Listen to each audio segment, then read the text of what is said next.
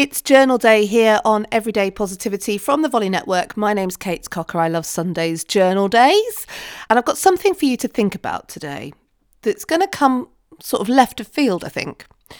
I took part in a visual journaling session at the end of last year with a lady called Olwen Wilson. And it was absolutely brilliant. We got to sit in a group and draw out and paint out and stick pictures in a book based on the journal prompts that she gave. And one of the prompts she gave still sticks with me today, and I wanted to share it with you. It is this What are you tethered to? I'll say it again.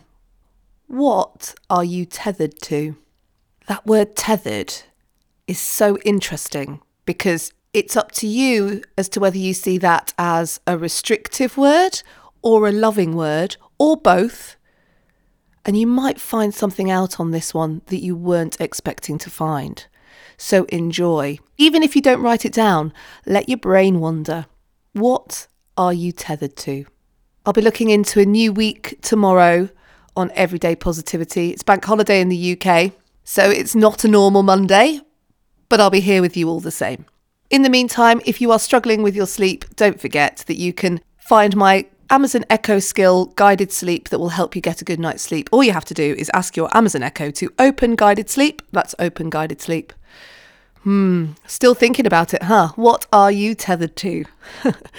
I'll see you tomorrow. Have a great day.